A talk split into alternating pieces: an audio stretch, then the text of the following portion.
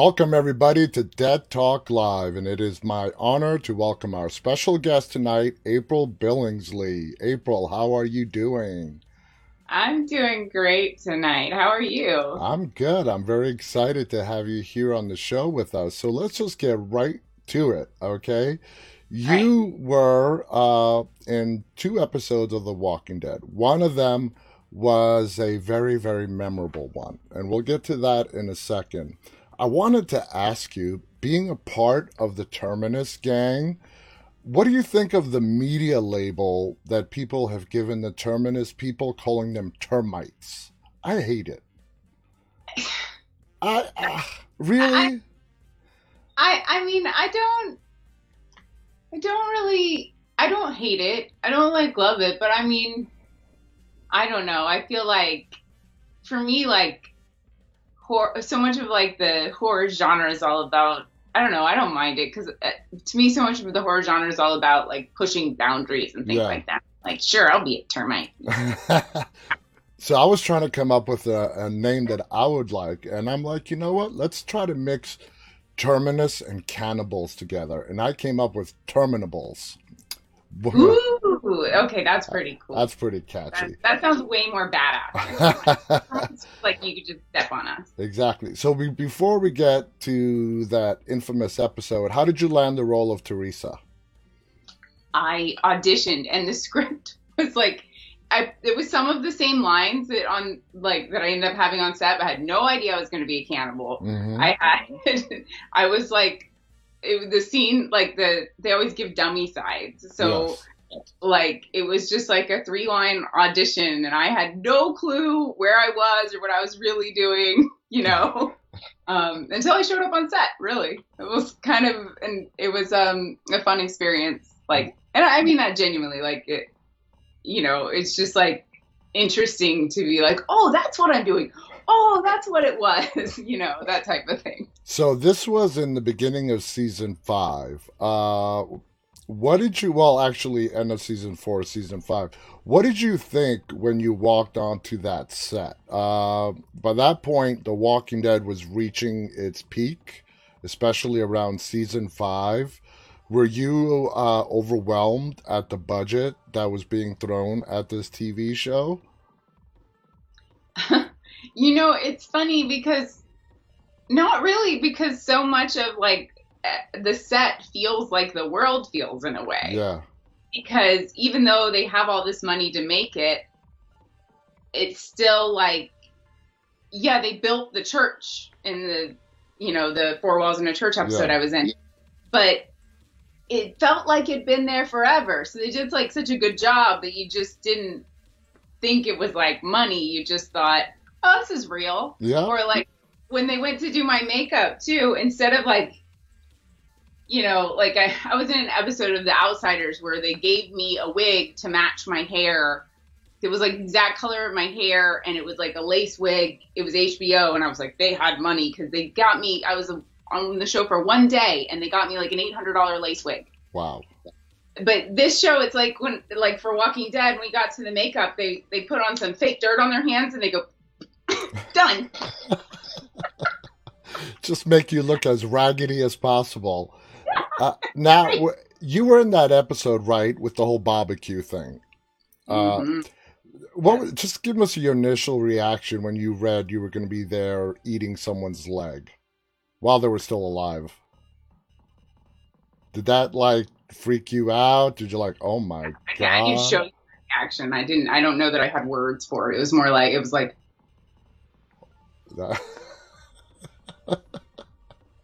okay. They're right. doing this. They're really doing this.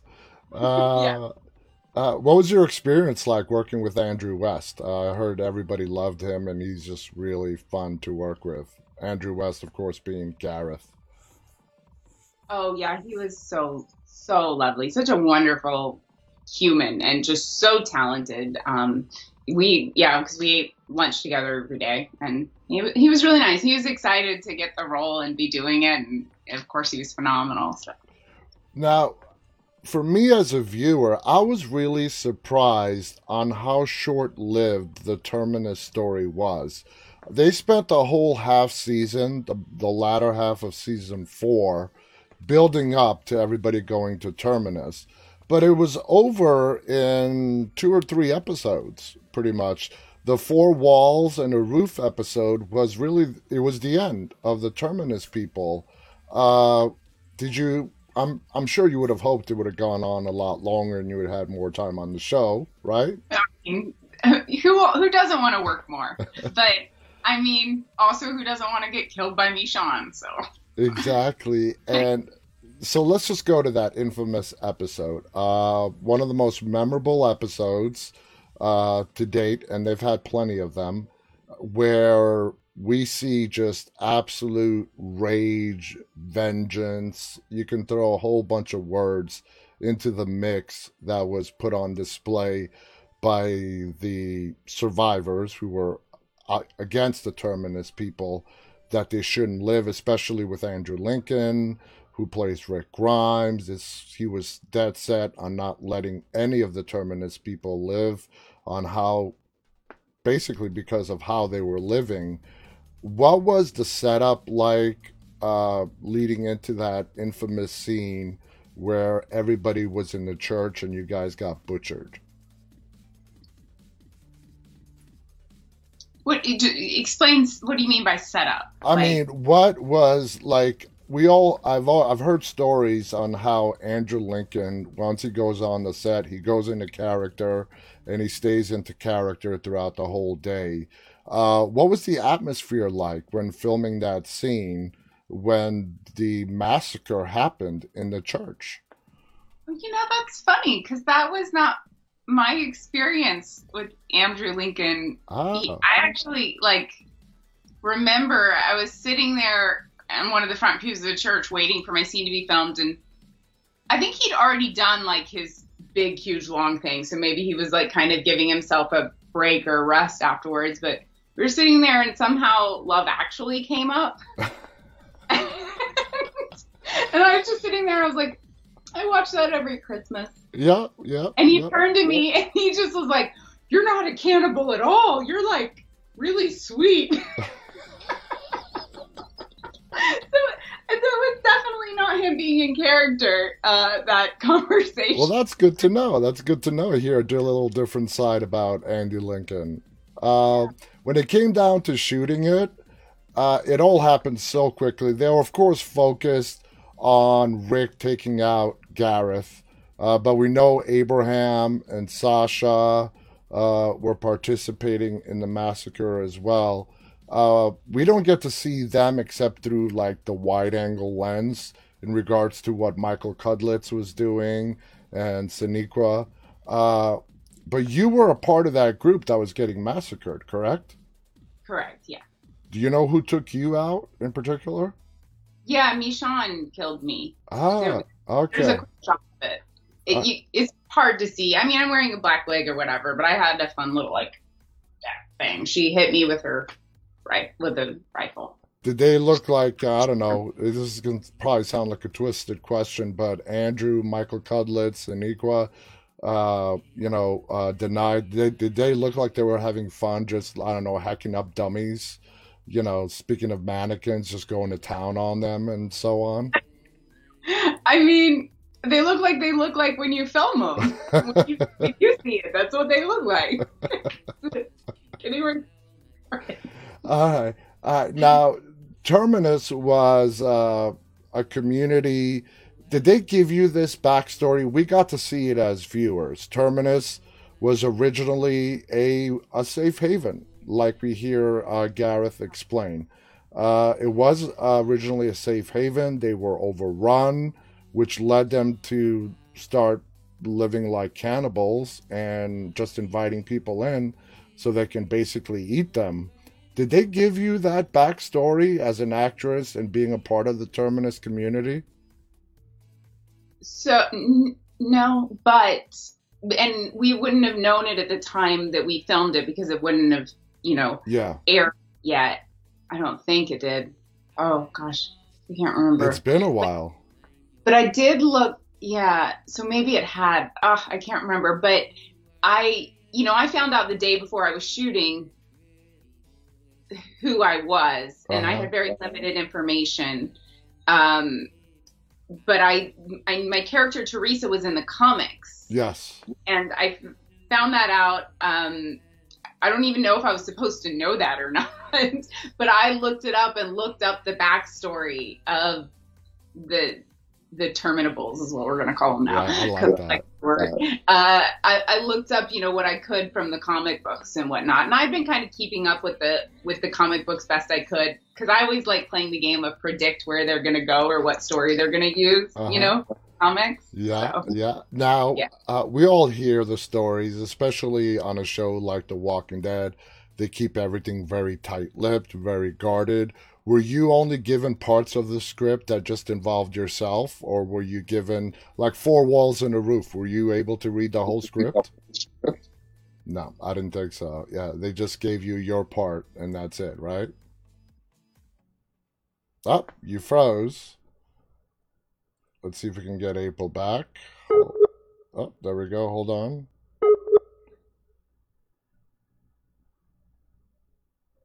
One second, guys. Let me get April back. Uh, I gotta love when that happens.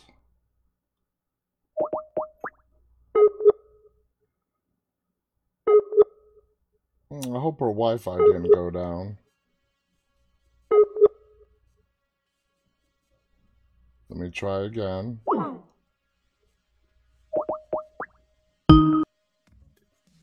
All right, we got you back? There we I, go. We got so, you. Yeah. We got yeah. you. We got you. So the question was, did they? Ju- we know how tight-lipped they are uh, in secrecy. Uh, yeah. In your episodes that you appeared in, did they just give you uh, only part of the script that involved your scenes, or did you get access to the whole script? I only got the parts that involved my scenes, but I think that some of the bigger characters, like for instance, like Andrew West, like I'm pretty sure he got to read the the entire script. But they, you know, they're very very careful yeah. about that on the show. I mean, I think the episode that I was on uh, in on Four Walls in a Church actually there was an, somebody who had like snuck onto the set like through a bush or something. It was wow. you know so the they you know like trying to film stuff and I remember it was like a big deal. And they had to like go catch him and stuff. I was like, okay. Uh, so, yeah, we yeah, yeah. like tight and secure with all of that. Absolutely, we hear all those stories on just they're very they got to be careful. They got to be careful these days. Uh, going into this show, you've done quite a bit of horror since then as well.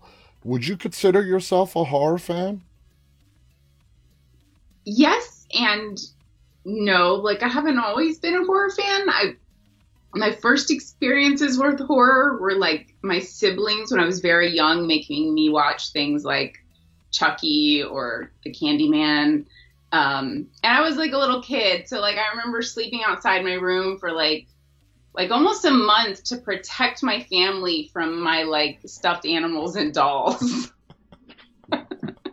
um, like that really happened. So it like took me a while because I was I, I was so easily scared. Um, like even like there was a Scooby Doo episode in a haunted mansion when I was a kid that I remember where like Scooby, um, not Scooby, Shaggy, sorry, Shaggy, Shaggy, Shaggy looked into a haunted mirror and it's his evil self and his evil self jumps out and laughs and puts him in the mirror. Yeah. And like I never saw in the episode where he got back out of the mirror and I avoided mirrors for a whole year. Uh, I don't know. Uh, we're going to stay on this Scooby Doo topic because I never watched Scooby Doo growing up, but I have three teenagers. So, okay. them growing up, I actually did watch along with them quite a bit of Scooby Doo. And some of those Scooby Doo episodes are pretty damn freaky. They're scary. Yeah. They are. Yeah. so so but I've kind of come to love it as I've gotten into it. I think I first started getting cast in like scary stuff. Like one of my first horror films ever was this movie called Andre the Butcher years ago. That's like, oh, yeah. Well, now people will probably watch it because I brought it up. But I mean, it's funny. It's like campy. It's like a culty, you know, yeah. style film. But it um. But I like as I got into it and like saw how things were done and whatnot, it really made me appreciate it more and more. And I really like I tend to like like psychological thrillers because there's so many different like genres and subgenres yeah. and whatnot yeah. of horror. So there's certainly ones that I like better. Like I, I probably still won't watch scary doll movies. Um, like Annabelle is definitely not on your queue. No. no, okay. But like, but in a way, I think it's good that I've gotten into it and, and like them now, and I'm into it, and I've met all these fans, and I think it, they're I think it's really awesome because it's all about like pushing those boundaries and going, mm-hmm. are you scared of that? Let's go there. Let's go beyond there. Let's do something even like let's what's the creepiest, grossest, whatever most taboo thing and let's make a movie about it. You know, like I just think there's something great and about that and about like the community that says, "Yeah, let's yeah. do gut." I don't know. And and yeah, I've come to I've come to like really love and appreciate both horror films and horror fans, even if now I feel like people are going to come up to me at conventions with scary dolls. Like, please don't do that. Please don't do that. Would you say you being in horror movies helped you appreciate the genre and maybe become less afraid of it? Because obviously shooting it, shooting it is a whole different experience, right? It's not scary to shoot it. Yeah. Yeah. Yeah. So, and like learning how it's done and whatnot. And, you know, now when I see blood, I think sticky and yummy. I don't think, ooh, blood. I think tastes like corn syrup. Like, but, but then sometimes that happens when I see real blood too, which is probably not good. Desensitized you. I don't know. Now, has there been any movie that you starred in that when you saw the final product, uh, it actually freaked you out? Might have even scared you a little bit? Okay, so that's good. That, that That's definitely a good start. Uh, moving forward in your career, are, I mean, as any actor, I assume you want to expand your horizons, do all sorts of different roles and whatnot. But do you particularly enjoy doing horror movies? Oh, I love it. Yeah. And I love the fans and I love yeah, I love I feel like the community really has an indie spirit and I'm into that and I I think you can really as I was mentioning before, I think you can push boundaries with it. I think that you get some really awesome there's some really awesome roles with really great arcs. And I you know, you can be badass and die all sorts of fun ways. I mean, I love dying. I have I might have, according to the interwebs and somebody who wrote an article about it, I might have set a record for dying the same night that I died on Four Walls in a Church. I died on this other series that I was uh, a recurring character on called Resurrection. And they were first airings of both shows, and I died. They had the t- same time slot, so I died within 10 minutes of each other. That has to be in the Guinness Book of World Records. Come on. I mean, it might it might be a record. Yeah. Let's move. oh, uh, yeah. I mean that that's definitely something to be proud of. Uh, I have never heard or seen anybody on a live airing of two separate episodes dying in two different shows within minutes of each other. That's pretty damn cool. Let's go into another movie that you appeared in. Another popular movie called The Dark Red. It's an incredible movie. The ending was really badass. How fun was it shooting those ending scenes in the Big Red? The Dark, dark. Red, sorry. Yeah. So the entire the entire movie was probably my favorite thing I've ever done. Uh, um, yeah, well, it was my friend. I got to work with my friends.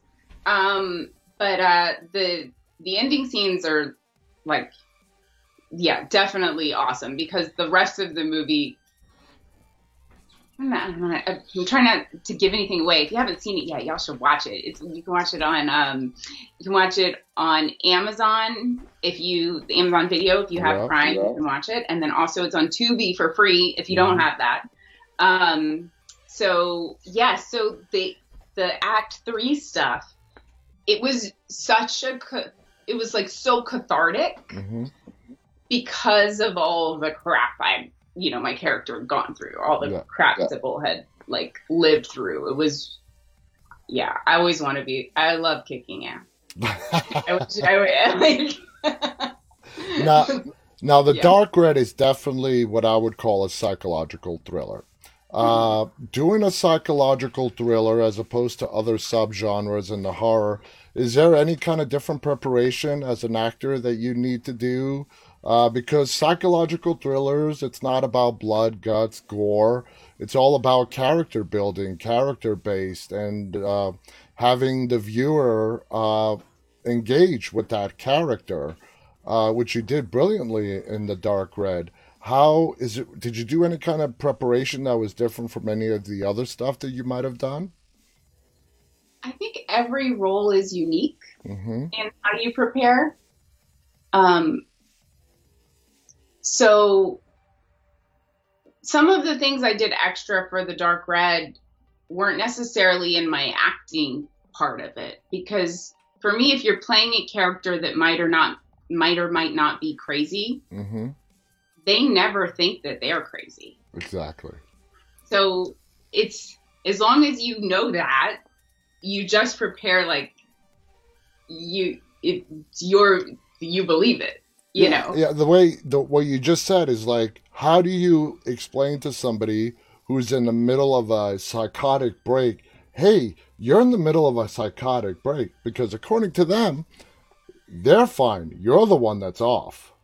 Well, and and I think that for me, I don't. Some people, when we did like talkbacks for the movie, would be like, "Oh, it's obvious. It's this way or it's that way." For me, it was never obvious, even when it was finished, that it was this way or that way. Does that make sense? Yeah, absolutely, yeah. absolutely. Uh, and it's it's a lot depending on a matter of perspective on how the viewers interpret whether it's yeah. a scene or entire movie uh, what was the audition like for Sybil? Uh, you know, and did it differ from any other uh, types uh, of yeah. auditions? You said you did it with friends. So did you, you know, did you even have to audition? I did. I did. Um, Dan was the Dan Bush is the director. Mm-hmm. He's phenomenal. Um, I came in to this. So he was he'd asked me to read for it, but he was reading other people as well. And I and I was like, oh, oh, I know this is a good like I just knew it was a good role for me. You know, you're just like, oh, I can do this. This is gonna be awesome. Um, but it was funny because the night before I went in for the audition, like I like bumped my eye or something happened to my eye, uh-huh. and like I don't know if you've ever gotten this where your eyes gotten super bloodshot, and then yeah. it's like like there's like a giant like there's like a giant red like yeah. spot in my eye that looked like I looked crazy. I looked like I could beat up. Like, and I just remember looking at myself in the mirror and being like, works. exactly. and being like, I'm just gonna own it.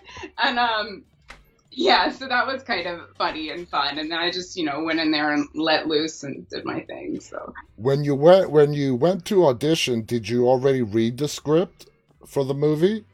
So the script was only partially done when I auditioned. Okay. So the way we actually made the movie was we filmed one act at a time, and there was time in between, and we filmed the psycho the psychologist stuff last. Okay. And that was kind of a trick to indie movie making that if we missed anything, we could fill it in in the talky bits.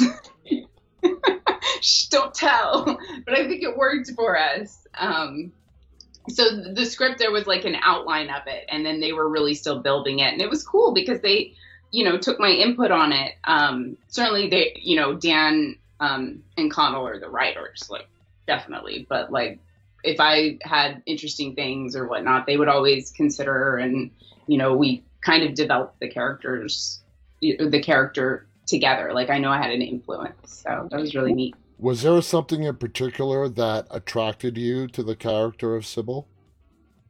Or just the overall thing? You're like, uh, you definitely want to be this character.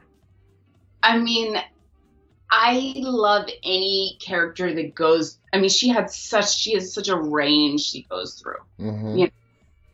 And to me, that's always like, ooh, you know, like cool, like yes, can I do it? It's a challenge. It's a challenge as an actress going, can I do that? Can I put myself there? And then also just to me that's fun too, yeah. because not just it's not easy. It's not something simple. It's something that you really have to show up for and, and bring your all to. And mm-hmm. um, and I love that. Like I'm not I'm not one to. I mean, I'll take an easy role too, but.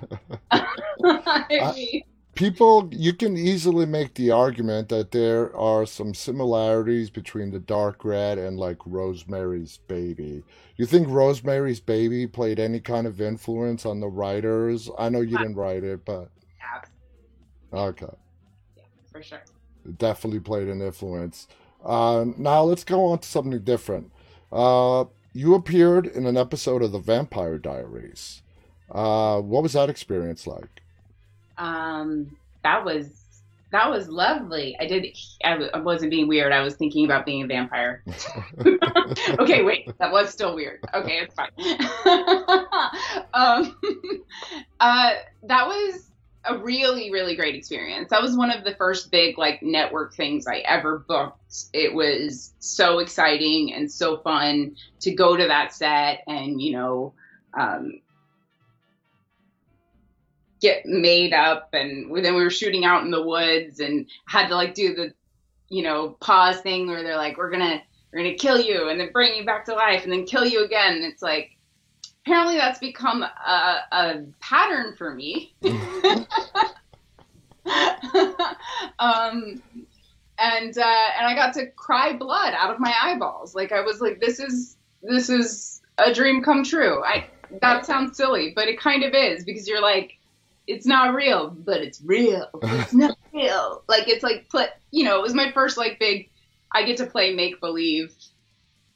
Um, well, that's that's that's the whole fun part of it. Uh, now, have you ever landed a role in a franchise or sort of a story like the Vampire Diaries, Vampires? You were also in Star Trek, uh, First Frontier.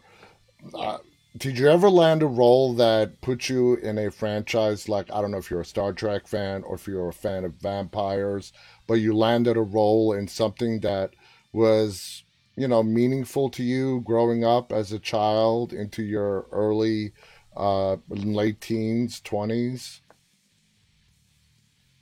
That you were like, oh man, I am just so psyched about this one. I mean,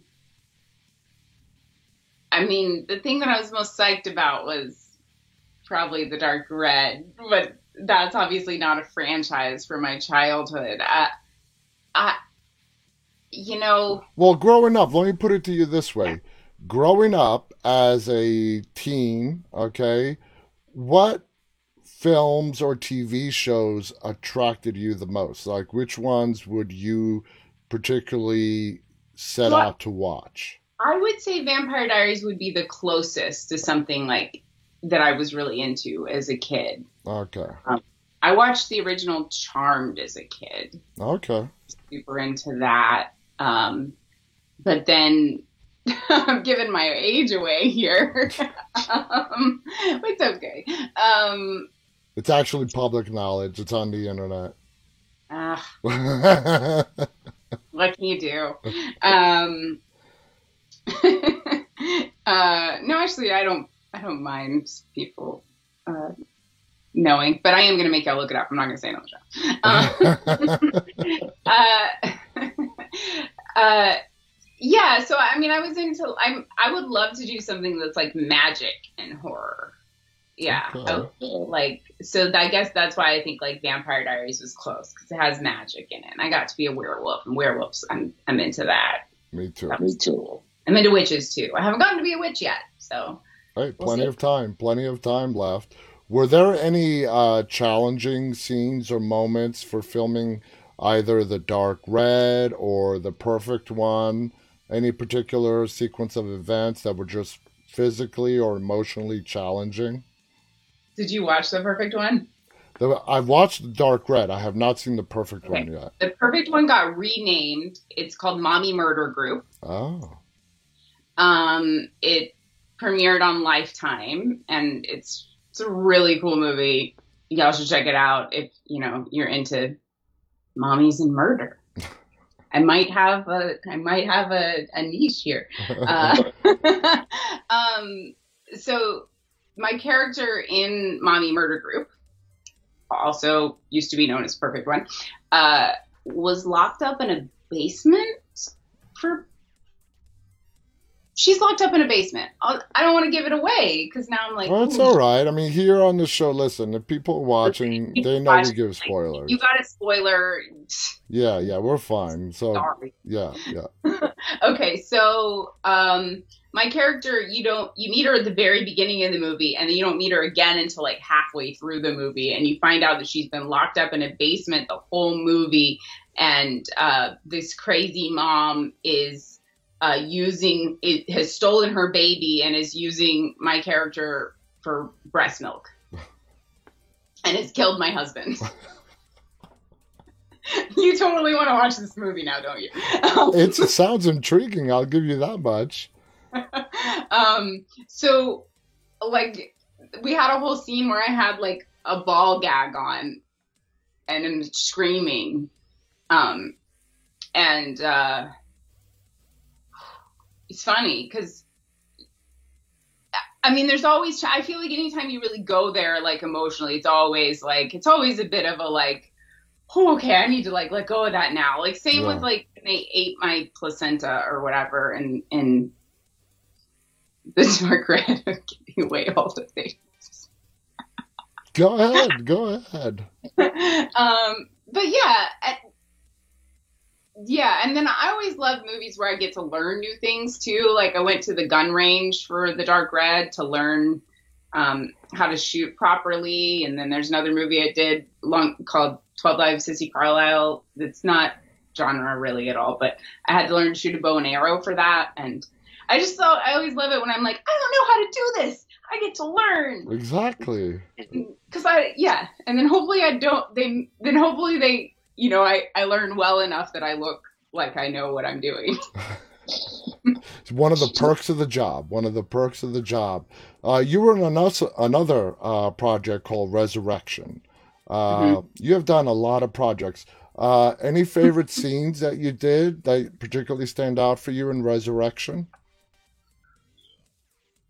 For Resurrection, like that, there's a dinner table scene. Mm-hmm. There's you know, eight of us around the dinner table and, um,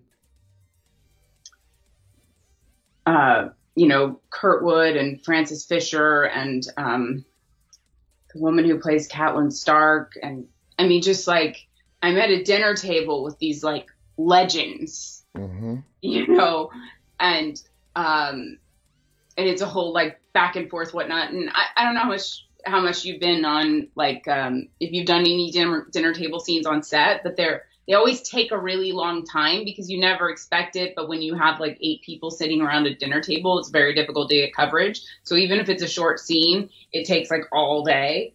Um, but it was kind of fun because it felt like um, it felt like we were family and then I got like berated out by, you know, Frances Fisher. And I was like, you know, she destroyed me emotionally, but I'm like, this is my dream. and then, you know, like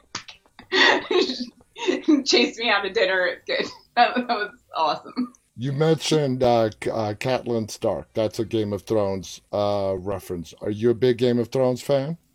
Oh, I love Game of Thrones. All right. Let me ask you this question.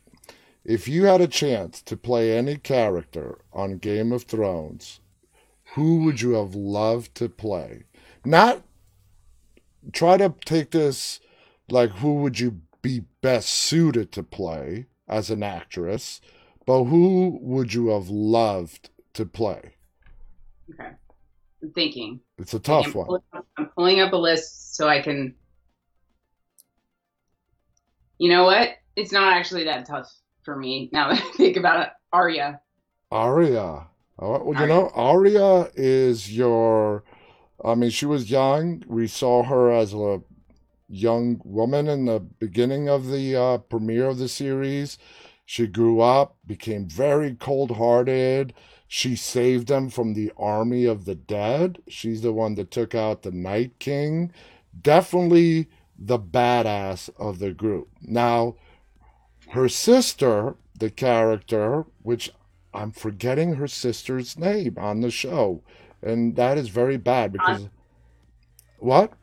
Sansa. Sansa, thank you. She uh, goes through like hell, and I know most people would say they want to be Daenerys, but like, I don't know. Yeah, Daenerys. Uh, you know, Khaleesi was by far a very popular, popular character, and uh, for me, from the male side, I was, be? I'd be Jon Snow or Aegon Targaryen, as we find out his real name. You see, I give spoilers. I mean, if you haven't seen Game of Thrones, come on. exactly, exactly. Uh, now, you recently worked on Dead by Midnight, which includes uh, Hannah, Hannah yeah. Fierman, um, as well as one of our other upcoming guests, Kane Hodder. Uh, do you have any stories working? Now, I know you and Hannah are good friends. Yeah, we uh, are. You both seem to love working with people you know, friends in particular. It's a very friendly environment. Uh, like any whoever, but it's fun. It's fun to work with. It's always like a blast when you're like, "Hey, friends," because I don't know. Hannah seems like a real blast to be on the set with. Any fun stories to share about Dead by Midnight? No, she kind of just like we're really good friends, so she gave me. Oh, actually, I do have a fun story. So we're really good friends. She gave she's she wrote and directed an episode, and guys, when it comes out, you gotta watch it. It's brilliant.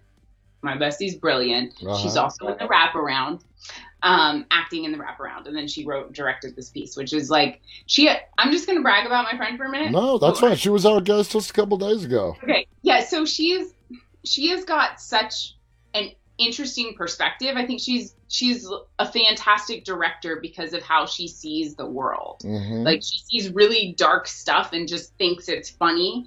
Um, and and because of that, she's got this amazing sense of humor that she wraps into this creepy stuff that is like I think that she's really if she wants to continue pursuing directing, I think she's really going to go far because she mm-hmm. has such a unique perspective. Things that you know you're not going to see or get from anybody else because her mind's just that is who she is you know and so and anyway. she's not afraid to just share that with you and let her creative side just come out and i asked her the other day um, you know if she would had a choice to continue whether it's acting or producing directing she didn't even hesitate producing all the way she loves to make uh, films, and she loves bringing the creative side that comes from producing. And I mean, of course, she would love to continue. As friend, being... I'm like, no, no, she needs to be a director. and I mean, and you know, she did not hesitate at all. I mean, yeah, uh, she still loves to be an actress, but her heart lies in uh, producing. It's just because of the whole creative aspect that producers get to bring to a project. Now, do you have any aspirations to do any behind the scenes stuff, uh, directing, producing, whatnot? Um, so unknown fact about me: I went to film school uh, for production at Florida State. Okay. Um, and you know, I got in, I tried, I did a little like short film producing like long time ago, and I have like a bunch of random credits from film school, like on my IMDb. It's like sound mixer. I'm like, no, guys, no, I don't know about that. Don't. um, I appreciate it, but I can't do it. Um, but for me, I, I coach um, actors. Like that's one thing that I really love doing is teaching other actors and whatnot. And okay. because of that, I think that I would really enjoy directing, but I'm not really pursuing it. Um, I love I love acting first and foremost, and um, and I could see myself potentially directing if if like it happened to fall in my lap or something. But I'm not like I don't need you know I don't need to do anything else. Um, I just think it might be fun if if the budget was good enough. I, I, think it's a very stressful thing to do on lower budget projects, yeah. which is why I um, I really enjoy acting and um, and you know coming in and getting to do the emotional work because I think it's a very different headspace to be in to do the production work, and I, I so admire the people that go back and forth and do both. Um, So in Dead by Midnight, uh, was it Hannah that brought you on? She didn't make you audition, did she? No, she no. No, okay. She, she wasn't she her script is mainly um is it a hell evangelist? Mm, yes. know? Yeah, um and her scripts like I'm not one of the main characters. She just she's just like you're going to come on and do this funny little bit part for me. And she wrote it for me basically and was like you're gonna do this. And it, it, was great. And i'll talk more about it when you guys see the movie or whatever. Exactly when um, it comes out. yeah. Uh now uh let's go back. When did you decide that i've heard many stories actors become actors because they're sort of backed into it. They were in the right place at the right time that went along with a friend who went to audition and they ended up auditioning and the rest is history. How did you get into acting? Gosh. I mean, did, was it always as growing up as a little girl you just had it was it was always a dream of mine. I can tell you actually my very first memory in a way I think led me towards wanting to be an actor because one of my first memories was realizing I was only myself Mm-hmm. I couldn't be any other people. And I thought, well, if I want to be other people. um, so I think I was always kind of destined for it. I did my first paid production in a play when I was 10. I played Pearl in The Scarlet Letter. And you got and, paid? Mm-hmm. Wow. It was at, at a playhouse in downtown Atlanta. Yeah. Not bad, not bad. So, I, I, never, I never became like a child actor. Did any of that? I, I didn't start pursuing it again until I, I was, um, you know, on my on my own. When was, think, uh, like so many other actors, uh, starting out on stage at the age of ten? Uh, when was the last time you actually did a stage production? I actually had a nonprofit for a little while. We we dissolved it recently, you know, COVID and yeah. work life and all of that. But I had a nonprofit called um, Act for a Change, and we would get different creatives in Atlanta to write and direct and act, and we did like a series of a short like series of one acts nights, and then we would um, have people vote on which one was the fa- their favorite, and each each like team had a charity they chose, and then we'd give all of the proceeds, all of the the money we made to that charity. That's so nice. Um, yeah, so I acted in one of those, and that was pretty recently. And then I did another like uh, type of sh- short night like that for another company in Atlanta. Um, couple, couple right before COVID, I think. Okay. Yeah. So, what was your first project in front of a camera that would you that you would say was your first professional paying gig? In front of a camera, not on stage. Well, I got cut out. um, but I got cast as a goth chick on One Tree Hill on this episode, and um, oh and man, and they cut your scene out. Yeah, I had like one line. It was one word. The pacing didn't work. It's kind of like once I went to film school, I kind of understood why things would get cut because yeah. you're a lot of times you're like, oh, it has nothing to do with me. I mean, sure it could, but most uh, most of the time, if you're a smaller role, it's just for time or for mm-hmm. like clarity of story, and like so I never take it personally anymore. But that was pretty rough for my first project. You're just like, oh. and it was such but, a popular show too. Yeah, and I mean, it was the same. I think same creators, producers, and all that that did Vampire Diaries. Mm-hmm. Yeah. So I mean, I did end up getting to do something else with them. Yeah, it was a popular show. It was it was a really great experience, regardless of that. But that was my first um, network booking. Yeah. yeah. Are you a, a native of Atlanta? Were you raised there, born there? I mean, I ask this a lot because it still boggles my mind on how big of a uh, TV film mecca Atlanta has become. Uh, would you say I mean, the first project that I ever heard being done in Atlanta was The Walking Dead. But it appears that it goes, I mean, I know now for a fact, there is a lot of shooting, movies, television that happen in Atlanta. How does that make you feel about your hometown? I mean, I'm I'm delighted. My husband works um behind the scenes, and so he always has the IATSE list, and will like read down, you know, to me all the things they're filming, and it's always just like, oh my gosh, it's so much, it's so great. Yeah, so it's it's been pretty awesome. I came, I lived in LA for a little while, and actually came back here around the time that things started to pick up, which was way before, well, a few years before Walking Dead. Mm-hmm. Really um, got going strong, I think. So. So let's say a young uh, actor, actress comes up to you, aspiring. Would you say to them, "Yeah, go to L.A. That's where you need to go," or would you say, you know, if you you have a better chance in Atlanta, what what advice would you give them as to if they're looking to move? Let's say they live in small town America somewhere, and they're an aspiring actor where would you tell them to go for their best chance to catch a break? Probably Atlanta. Because LA is just flooded with, you know, everything.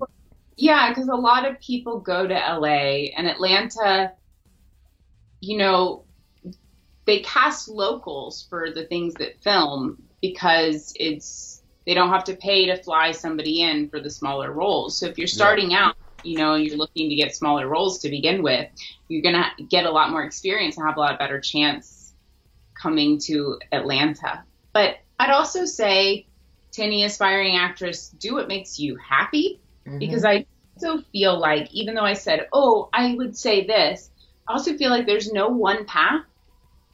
That, that everybody has their path and it, being somebody who teaches actors and a lot of young actors and things like that, it's really important to me to sort of impress upon them that it's about enjoying your life. Yeah.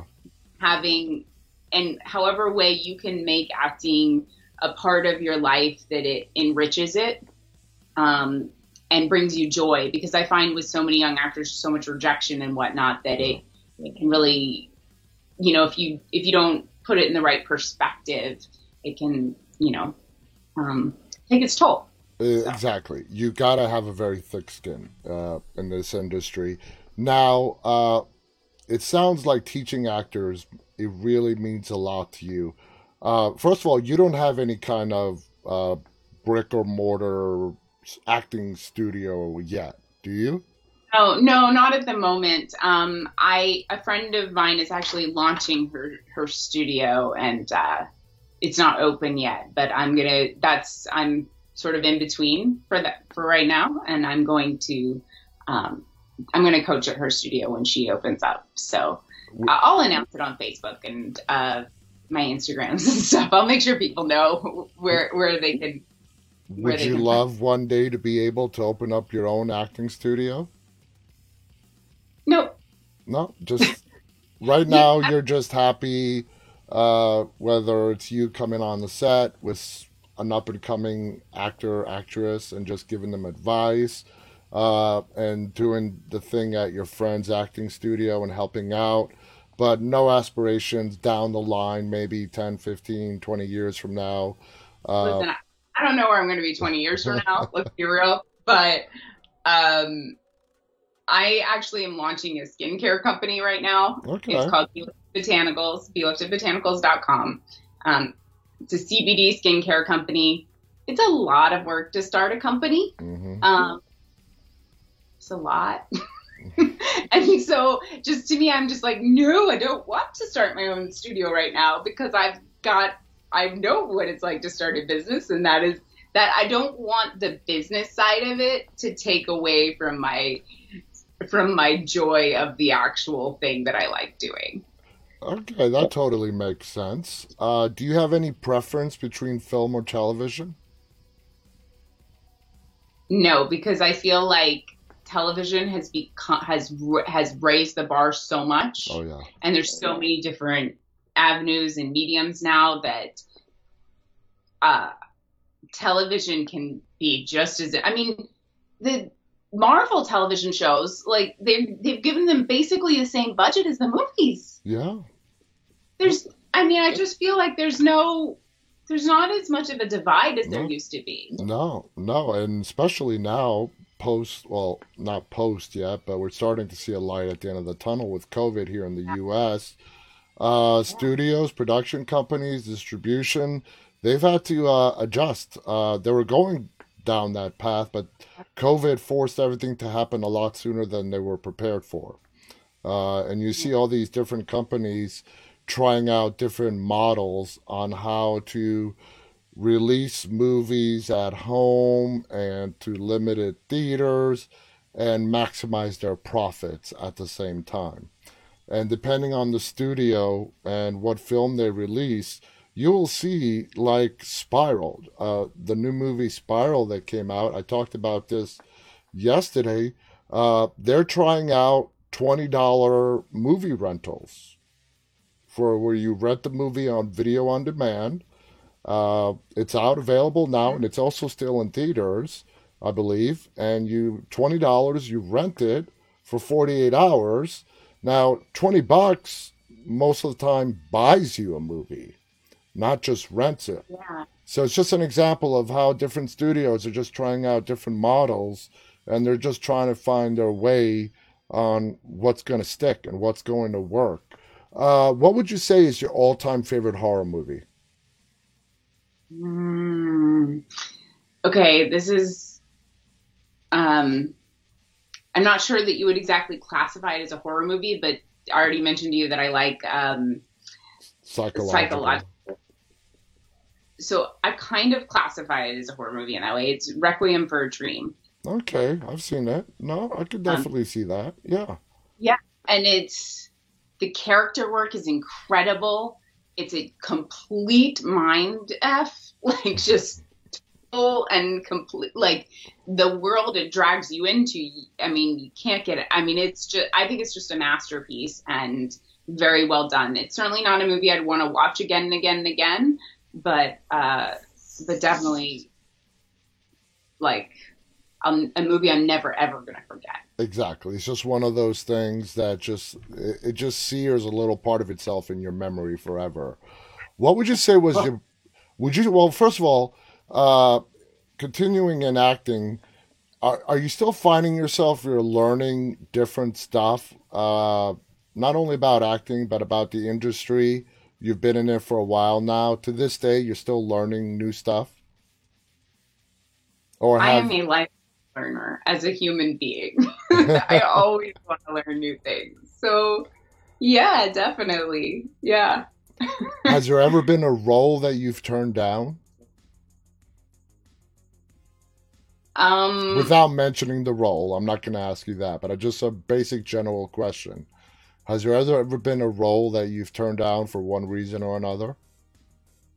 If you consider like a not turning down a non-paying role, turning okay. down, okay. I've turned down I've turned down roles that didn't pay anything, and, and and mainly like with indies, you know, if it sounds like like I would turn down a role if it if it seems like it's probably not actually going to get made.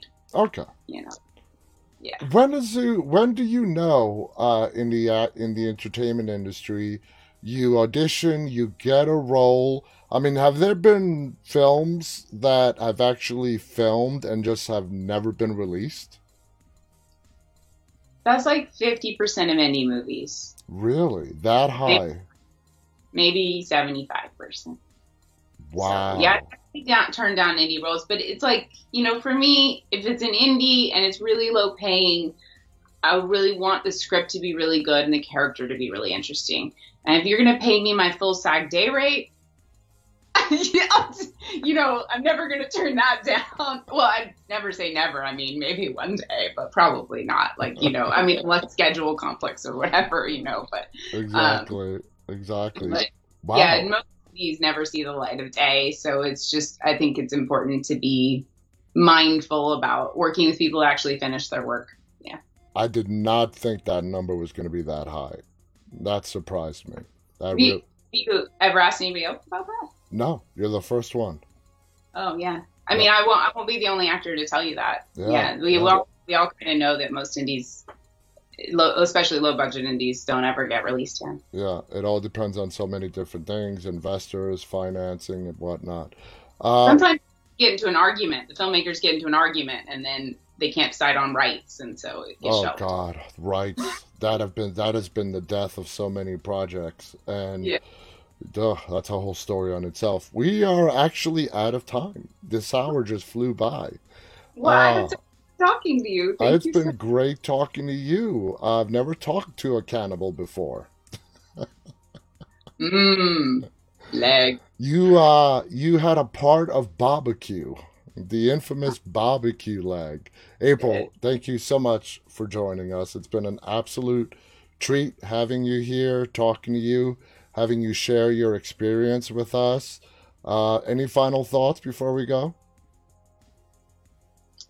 Thanks for having me and absolutely. It's been our, our pleasure our yeah. pleasure. Uh, guys thank you so much for tuning in. Thank you april for joining us.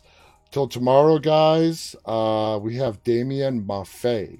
Hannah corrected me on his name. I called him maffei She's like, it's Maffei. I'm like, ooh, excuse the F out of me. well, enjoy enjoy getting to know him. He's really awesome too. Awesome, awesome. Thank you, April. Uh, guys, till tomorrow. Stay safe.